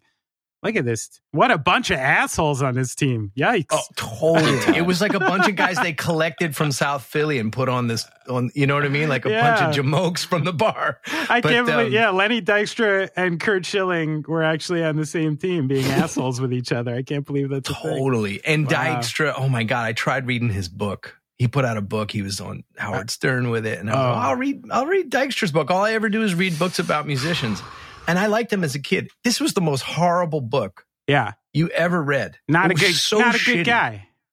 No, not a good guy, not a good writer. I mean, it was like I'm I'm usually pretty um you know gracious about that kind of thing, but I was like this sucks. This Yeah. guy sucks. This book sucks. I know So- it's it sucks. Like, uh, I was about to say something really mean, but there is a lot of people who I wish I didn't get to know as adults. You know what I mean? Yeah. I'm just saying. Yeah. Um. All right. Well, that was a great game. Thank you. Great game. And I'd like. I think I won, which is So here's what's funny. You guys are such good brothers. It's equal. And this is the reason Hause will work. Okay? This is the reason it will work. You are naturally on this even playing field. We went through this whole exercise. Okay? yep. Tim wins the food. Dave wins the movie. Dave wins the jeans. Tim wins the song. Oh, wait. No, I'm sorry. Tim wins the food. You tied the movies. Dave Mhm. wins the jeans. Tim wins the song. Dave wins the sports team. That's two and a half apiece. Beautiful. All Look right. at that. So Not now bad. here, I'll leave something in your hands, okay, gents? So I had an alternate question just in case we ran into this. Do we want to leave it at a tie? Or do we want to no. decide this? Let's decide. All right, Tim, you up for it? Yeah, I guess. All right. This is the one I told you I was going to remit, and I'm no longer remitting. Okay. All right. I want each of your, and this isn't historical because that is unfair to Tim, your celebrity Hollywood crush currently, if you're allowed to say it. This is the oh. reason I was remitting it. we can say it, but how are we going to do the game? Like, do we just answer at the same time, or or do we text you privately? Yeah, everyone text Both text me your answer Okay. real fast. Hold on, Danny. Here we go. Okay. All right, Tim, hit me. Okay, good. We're in. So, David, who is your brother Tim's celebrity crush? Oh, um, shit. Uh, I I really don't actually. I I probably know this if I had more time, but on the spot, I'm going to say. Uh, Okay. Gal Gadot. Okay. Oh, it's funny how. Okay. Tim, David's celebrity crush? Dave's. Uh, I, I'm going to give the historical answer because that's the that's the only one that's coming to mind. I, however, he just tipped his hand with the Gal Gadot answer because I no no no I know who it is. I know who it is. It's the oh man. Never mind. Never mind. I was going to say Christie Brinkley, but that is not my answer. that is not my answer. This is the reason I didn't say historical, so you didn't have to answer Christie Brinkley. I was gonna say that. I was gonna say that, but it's She's a very the, beautiful woman. Um, I can't remember her name, but she does the. Uh, she's the host of the one that she. Oh, God Brooke damn it. Shields. Damn it! I Sophia cannot recall her Loren. name. He's not that old. Lauren Lauren Bacall. It's- Ringwald? it's- I. I don't have the. Ah, I know the woman, but I, ca- I I know the face and I know the woman, and I can't come come up with her name. So Okay. Well, you it's, both it's that host, though, isn't it? Get the Is host. she isn't she a ho- host host of of some what? type of show right now, like a like a cooking show or That doesn't. or like a game show? Oh, she's yeah. I do quite like her. Yeah, Padma, Padma, Padma. I That do wasn't like- your pick. I like Padma too. Padma Lakshmi. Oh, I like- Wow. You know, it's funny. The whole time, this whole time, my wife introduced me to this show. And she goes, "You're gonna love Padma," and so I started following her on Instagram, and and I go, "Look at this Padma." To to Tasha, I go, "She just." She's incredible looking. She's so beautiful.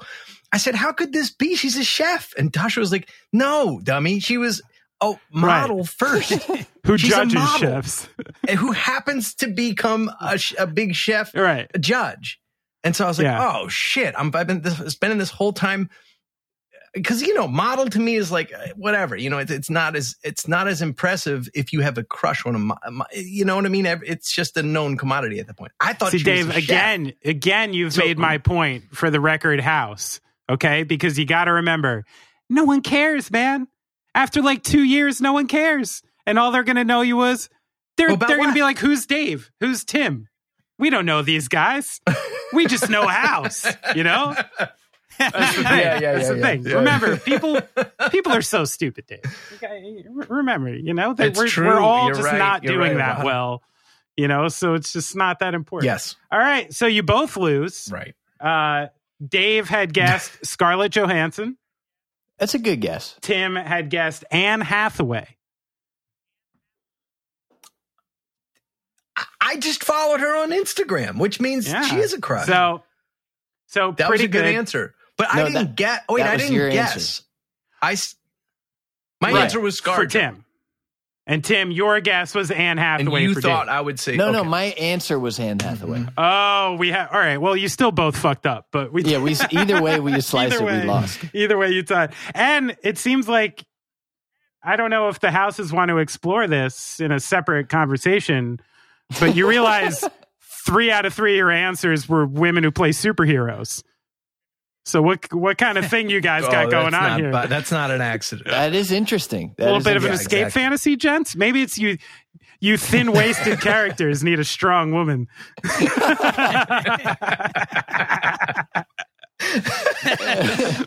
All right. yeah. We, Yeah, We need all to right. be rescued. So this was great. You guys are even brothers, but this was a very fun game we got to play.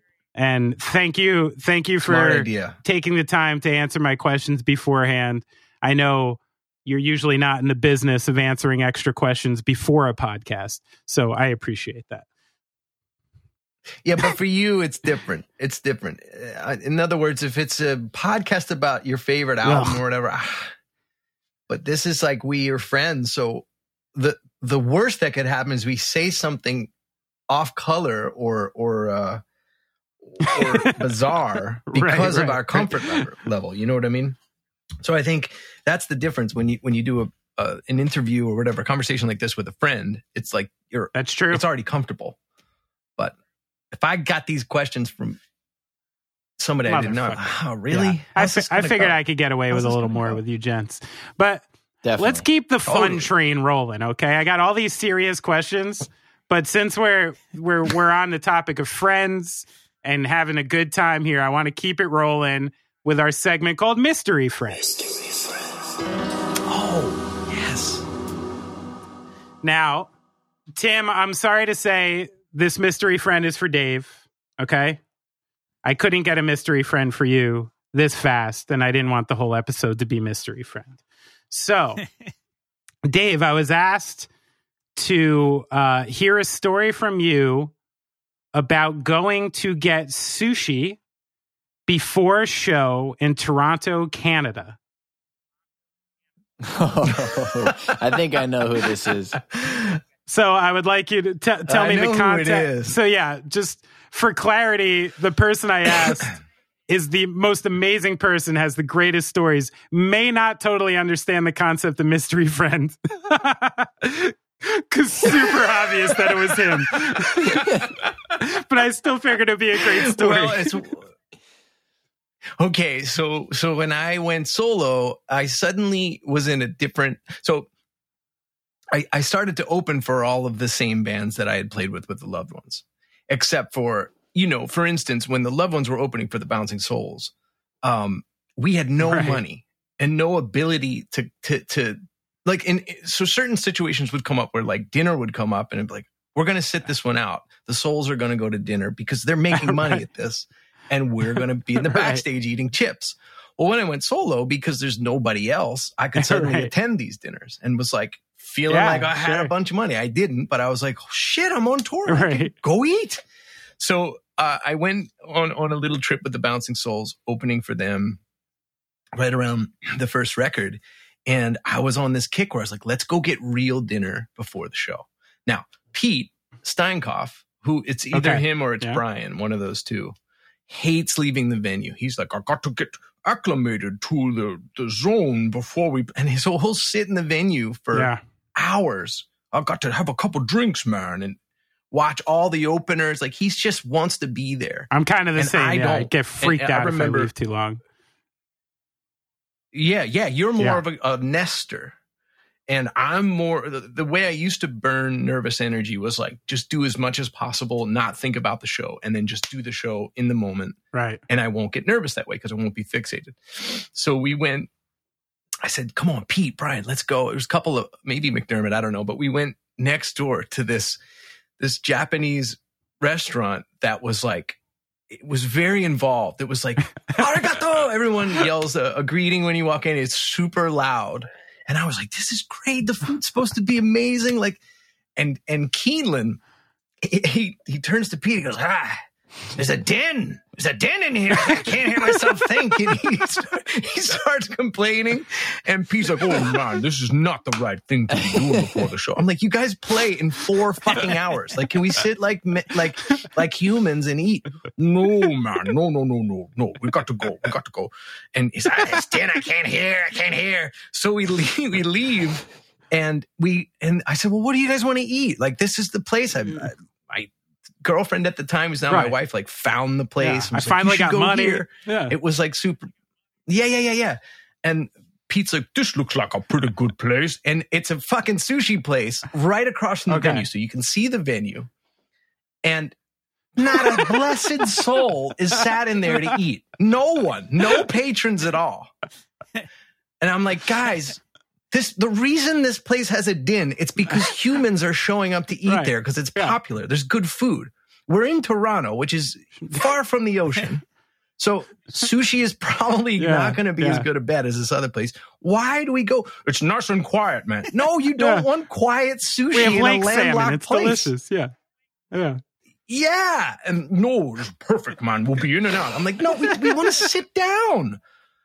So we race in there, horrible meal, And so the, the rest of the tour, they're of course like they they they quickly are. I mean, those two are so good at uh being able to turn the joke on you. Like I'm like, you two old fuckers, you know, like what kind of crazy shit is and and sure they're like so the next day they're like Let's go. Hey, Brian, you want to find the most busy and expensive and stupid place to eat some sushi? Yeah, yeah, yeah. Let's do that. That sounds like a good thing. You know, we're punk rockers, of course, but yeah, let's go be hoity toity. And I'm like, guys, that's not what I was trying to do. I was just trying to have a good time. So I believe it's one of those two.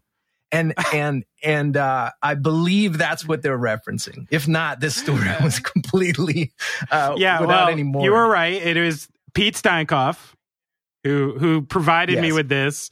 And uh yeah, that is fucking hilarious. I love that that idea. You can't you can't burn the bouncing souls. You can't. no. They are no, shameless team. and unified. And you you just I wouldn't even begin to try to to do that with them. You get you get eaten alive. No, they're a fucking team. Yeah. Yeah, it's rough. It's rough too because I came from a culture of, of construction and then sick of it all, which is a similar kind of burning. Like it's like it's pretty Sure, it's sure, pretty sure. rough. You know, Not for the thin not- skinned. the souls have no, no. And so I came into the Bouncing Souls camp and assumed it was a similar thing. East Coast, They're way sweeter about it, yeah. Well, they're way sweeter, which is a which is even better because it's it stays fun. Like nobody ends up running out and smashing anything. Um, but it's it sort of bubbles under the surface the whole time. It's like the goof comes up and you're like, Right. oh, damn, he got me again. Whereas like, you know, was sick of it all, especially in the era I was there, like Craig, Craig and I would Right, spar right. like crazy. And, you know, we would, we would just really go for Sure. I mean, we're still friends and everything like that. But, but the souls have that weird brother thing, like Pete and Brian, especially. It's, it's, it's really, That's It's fucking really funny. crazy. And then he also gave me a, a B about drilling a hole in his guitar. Oh. That's something you did to his guitar? Oh, listen. It- again, I came into the Bouncing Souls uh, with with a set of principles and discipline from working for Sick of It All. You know, like they didn't tolerate Right. nonsense, and so I came in and was like, you know, I was like, I can't drink before the show. You know, and Pete was like, I'm your boss, man. We were in. I'll never forget. We were in New Orleans.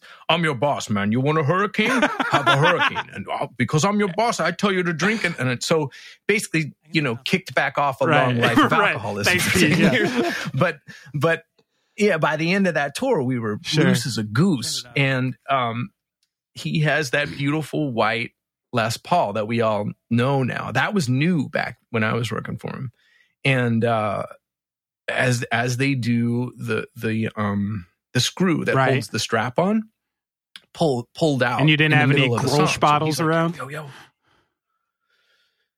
No, no, Oh. the screw Oh, okay. pulled out. Like so, so the Yeah, the, the the- you know what I mean. screw. The the Yeah. um the strap button had Ooh, pulled yeah. full clear of the guitar because he has it dragging around his shins. You know, it's so low, all the weight is on there. Um, so it pops out, and and it was loud, and I had the backup for him. I handed him the backup, and Pete is the Yeah. sweetest person you can ever work for. Like Sure. he'll never bark at you or be like, "Get me my guitar." So he quietly was like, "Just fix it and give it back," you know. And I'm like, and I was like, "Oh shit."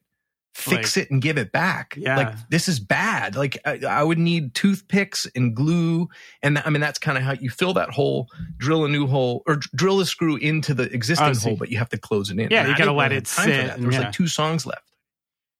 Right. So I just thought I was following orders and just grabbed a screwdriver and piloted a new hole into the Les Paul next to that one. But that's the most sturdy way to do it because you're you're going Right. into the wood. You know what I mean? Like you're it's a it's a screw right into the wood. The other hole is blown Sure. out. That's how it, the screw fell out. So he so he turns around to check on me, I guess, during the song, and he sees me back there, like you know, basically, I mean, putting a hole in his fucking guitar. And he said he just was like, "Oh my god!" And I handed it back to him, like, "Look, it's ready." And so I've never lived Yeah. that one down. Like, remember when you put a hole in my, and now, of course, he's very sweet about it. He's like, look, man, like, still there, you know, still holding up, you know, even to this day, because it's still like this classic Yeah. guitar of his. But, uh, but sure enough, drunkenly and panicked, I did that. I, I, yeah. Well, I appreciate your fervor for just like, you know, there's a couple types of people in the world. There's some of the people who sit on the side and be like, I don't know what to do, like blah blah blah, and just and then some people who are like, hey, Yeah. I got to figure this out. this you know? guitar. Yeah, it's the whole. Yeah. By hook or by crook, That's I'll right, get this that's guitar right. back around your That's neck. the construction Yeah. way. Because as you know, you start working for craftsmen, you know, they got a lot of tricks. You know, every single one has these Yes. cheats and tricks and things that you're like, oh, that's how you guys do this. Yep. So there's always a way. Yeah. There's always a way. There's a way, yeah, and there's the way when you have time and and uh, and and a focused environment, and then there's the way in the moment to get the Yeah. get the damn thing done, and and that's unfortunately There's lots of different-. But I get my mark on Pete's guitar when that thing is in the Rock and Roll Hall of Fame, you know, and they do the bouncing souls thing. Maybe there'll even even be a little note like, Little "Oh, Dave Hause put this." You I love it. That's fucking Yeah, awesome. right. the show must go on. Hey, guitar is a guitar. Still works, right?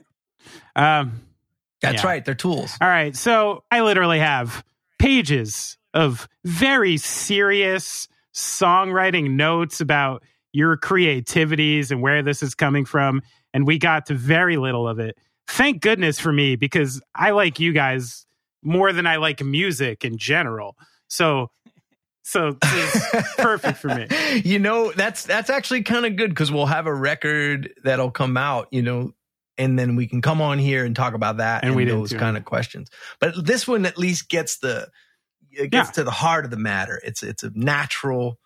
we uh, got we got to the heart of Hause. That's That's what, what I was trying to do. So, but before we go, yeah, you know, rebranding. both of you are pretty doing pretty well, all things considering these days. I've known both of you a minute, and I'm I'm curious if you could recommend to the uh, going off track people a uh, a book or a film or a podcast or something like that. You guys are uh, hanging on to that are kind of either helping you or guiding you a little in 2021 here. Um, Tim? well, I'm gonna give like maybe a trick answer and just say what this album a day thing has done for me has been pretty big, and Mm. I I just would recommend it to anybody. I know it's kind of it's really open ended way to answer the question because you have to then f- fill out your album per day. right. But it's it seems like a tall task at first. You you know I saw the person that I that did it. I saw his whole list from the year prior, and I was like kind of overwhelmed at yeah, a first. little daunting.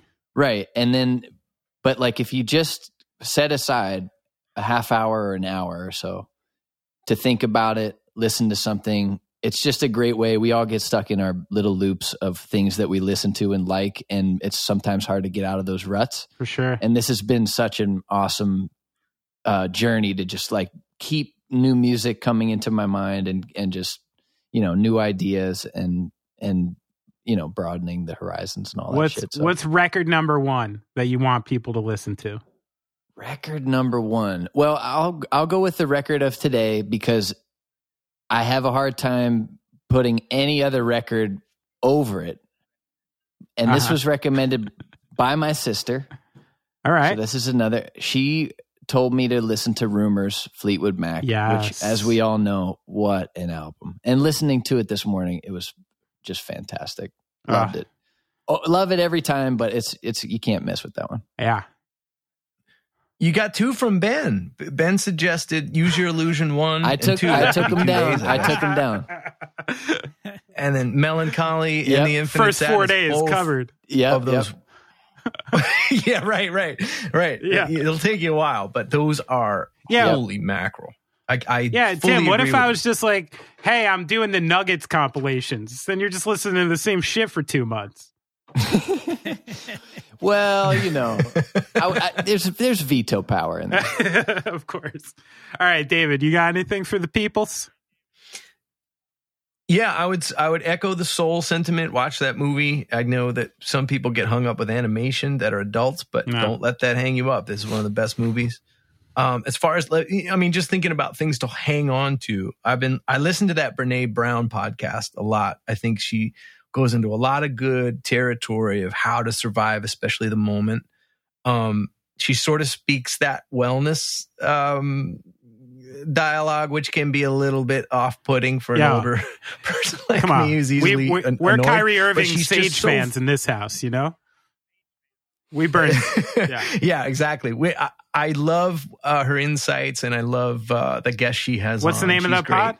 And then the book I would, it's called Unlocking Us. And, um, you know, she'll do like an episode on burnout and how to get through it, the cycles of burnout that you go through and, um, correlations with, with different like facets of the, of the pandemic. Like, Hey, we're in month four and that typically, uh, would bring Mm. out these kind of emotions. And so it's kind of heady and, and spiritual and, but, but she approaches it all as a researcher. So she's got stuff to back up her theories and stuff. And, and it's, it's really done with a lot of love. And, and that, I think that's like, that's helped me quite a bit. And then as far as a book, the book I keep coming back to is The Untethered Soul.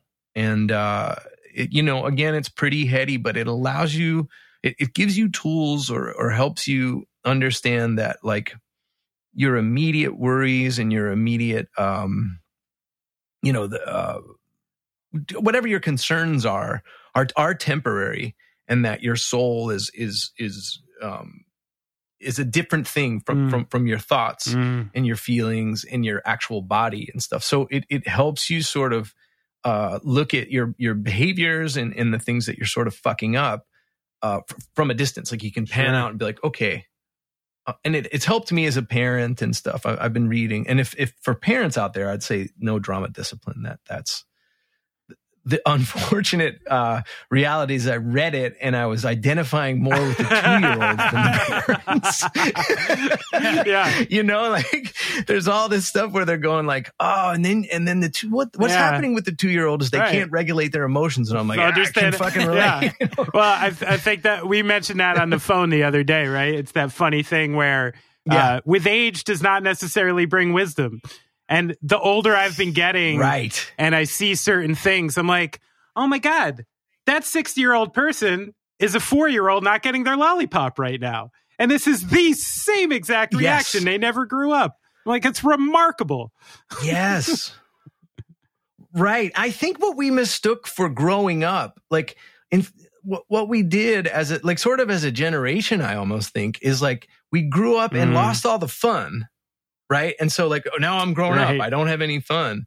But you didn't grow up in the way that you need to, which is like Yeah. regulating yourself and, and Yeah. not having tantrums. Right. Just have the fun, but get yourself steady, you know? And, and that's been my goal uh, since the kids arrived. Uh, uh, you know, I remember you saying things about that when when we did those gaslight shows in Europe. I guess it was we took a couple long walks, and you were talking about steadying, you know, staying steady for your kids, and and a lot of that I come back to. I've come back to a, a lot of the comments that you've you've made about parenting because Right. you're a couple years ahead of me on on on that journey, and it's helpful. You know, like eh, that that's been a big goal is like steadiness and i think it's hopefully like making its way into the creativity too that we're steadily trying to do good work and and get it out there steadily and you know like hopefully that's that's kind of a new goal because there's a lot Sure. of erratic years a lot of crazy Well, it's almost necessary, energy. right? Because the things a lot of people do to incite creation are things that are unhealthy for a family.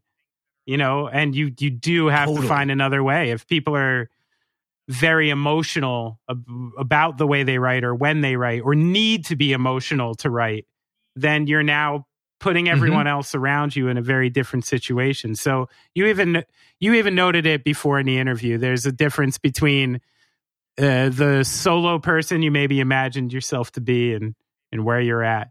But I appreciate your growth, Dave. I, I hey thanks for thanks for I've helping seen- to water that plant I've seen uh, you in uh, in in a couple instances where if I look down and been like, "That's gonna be the father of twins," in a while I would have been like, Bad move. Bad idea. Bad But- idea. But you, you're you're you've you've grown you've grown into it, my friend, and you you look good wearing this hat. I appreciate it. Oh, thanks, man. I remember just to sum up, I remember a great moment. We were going on, uh, we were playing it, maybe the biggest German audience on the tour I did with you guys for Handwritten. And I was scrambled eggs in the backstage. You came in and were like, what's going on? And I had my shit thrown everywhere, bottles of booze open. And I was supposed to be on stage in like three minutes. I was texting and, and you were like, yo, aren't you going on stage? You're, are you going to be late? And I was like, no. You were like, what are you doing? I was like, I'm finishing up my shit, dude, and uh, I'll go play. Don't worry. And you and you made you kind of sat back and you were like, oh, this is how you don't get nervous.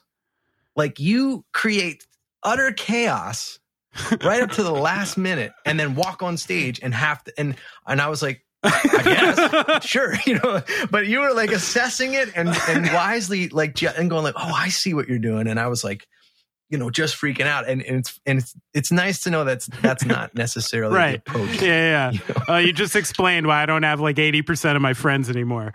But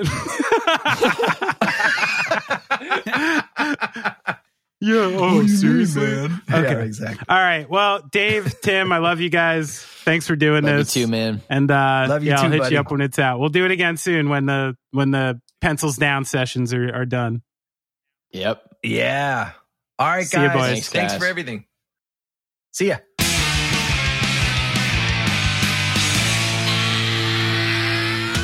Phew. Oh man, the brother's Hause. It shows what good friends you are with those guys, Benny. But I should tell uh, everybody listening that after the quote unquote tape stopped rolling, Yeah. the conversation went on for like another 45 minutes Yeah, yeah. with these guys talking about sports. I mean, it's very deep, Brad. Like, I know you're not from around here, so I'll explain it to you. But there, there's there's a cultural divide between New York City and Philadelphia, even though they're so close. There's always been a thing there, and the older I get, you know, I get to the point where I'm like, hey, listen, you know, uh, people in this country that considers America an adversary could give a shit if you're from New York or Philly, you know? Right. You're from the same place to them, right? And we are Oh, yeah. basically from the same fucking place. It's like an hour away, you know? But there has always been, and even Dave noted it in the the background of this, there's always been like sort of a I think a bit of like an elitism from the people in New York and a bit of a puffy chest about their sports teams and their city. We're bigger, we're richer, we're this, you know, and New York gets all the the songs and then there's this city like an hour away where actually the country actually started. And I got to be honest, I mean, I've been going to games most of my life, you know, like 35 years. I've been going to sports games and there is nothing that feels like an Eagles Giants game. I mean, Right.